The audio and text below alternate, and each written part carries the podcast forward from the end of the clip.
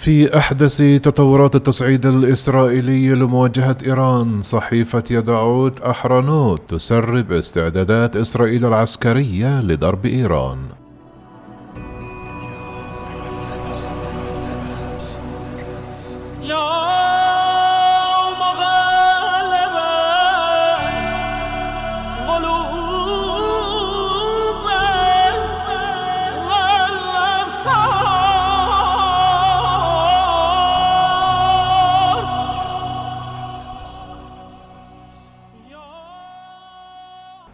في أحدث تطورات التصعيد الإسرائيلية لمواجهة الملف النووي الإيراني نشرت صحيفة يدعوت أحرنوت الإسرائيلية وساعة الانتشار تقريرا قالت فيه أن رئيس الوزراء الإسرائيلي نفتالي بانت قدم موافقته لوزارة الأمن والجيش الإسرائيلية للمضي قدما في إعداد مخطط عسكري قادر على توجيه ضربات للمنشآت النووية الإيرانية والبنية التحتية المرتبطة بها.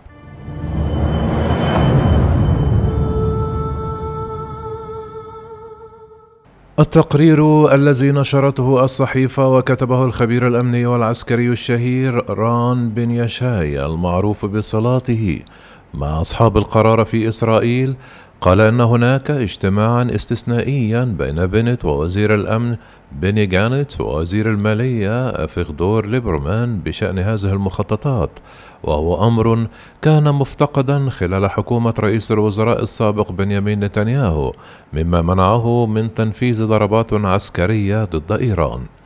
قالت يدعوت أحرنوت أن الميزانية المرصودة للعملية المتوقعة قد حددت بين المؤسسات الإسرائيلية الثلاث بقيمة خمسة مليارات شيكل إسرائيلي أي ما يقدر فاصل سبعة مليار دولار لمدة خمس سنوات مقبلة بما يعادل خمسة أضعاف المبلغ السابق الذي كانت إسرائيل قد حددته.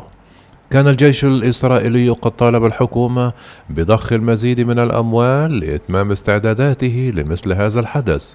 فهيئة البث الإسرائيلية نشرت تقريرا عن مناقشات بين الجيش ووزارة المالية الإسرائيلية. عرض فيها الأول مجموعة من المستحقات المالية والمعدات العسكرية التي ينوي شراءها لتنفيذ هذه المخططات. ذكرت الهيئة أن جهاز الاستخبارات الإسرائيلي زود وزارة المالية الإسرائيلية بتقارير عن مخاوف المؤسسة الأمنية الإسرائيلية من تسارع النشاط الإيراني في تخصيب اليورانيوم وكانت مصادر إعلامية وسياسية مقربة من نتنياهو. قد سربت معلومات تقول أن حكومته سعت أكثر من مرة خلال الفترة بين عامي 2010 و 2012 لتوجيه ضربة عسكرية إلى إيران إلا أن الجيش وجهاز الموساد قد أخبروا الحكومة عن عدم الاستعداد لذلك. وواجهت حكومة نتنياهو انتقادات حادة من الحكومة الحالية التي اتهمتها بإهدار الفرصة المناسبة لوضع حد للبرنامج النووي الإيراني رغم العلاقات الجيدة التي كانت تجمع نتنياهو بالإدارة الأمريكية السابقة.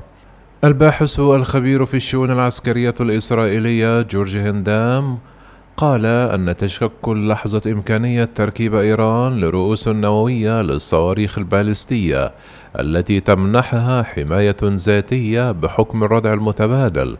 الخط الإسرائيلي الأحمر وهو يكاد يقترب بمستويات متقدمة جدا.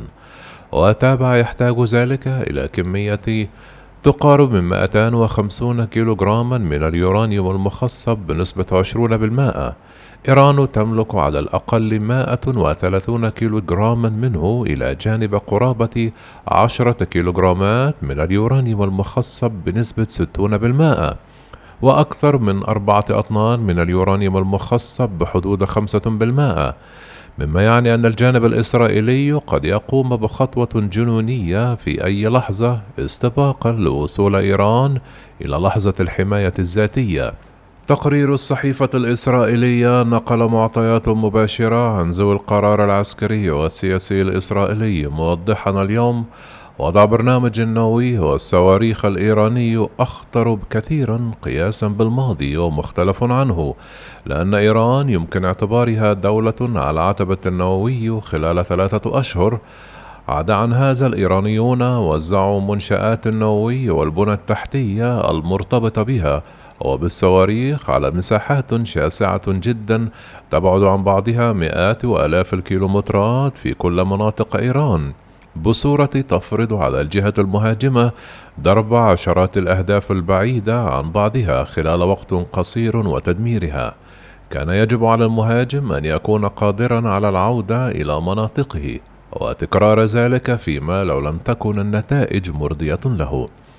الصحافة الإسرائيلية كانت طوال الأسبوع الماضي تسرب أنباء عن مسؤولين أمنيين وعسكريين إسرائيليين تقول إن نتائج المفاوضات النووية بين الولايات المتحدة وإيران لن تكون لصالح إسرائيل أيا كانت لأنها سوف تمس الأمن القومي الإسرائيلي وتمنح طهران القدرة على تركيب رؤوس نووية في فترة منظورة من دون أن يكون للمجتمع الدولي والدول الراعية للاتفاق النووي مع إيران القدرة على إعادة عقارب الساعة إلى الوراء.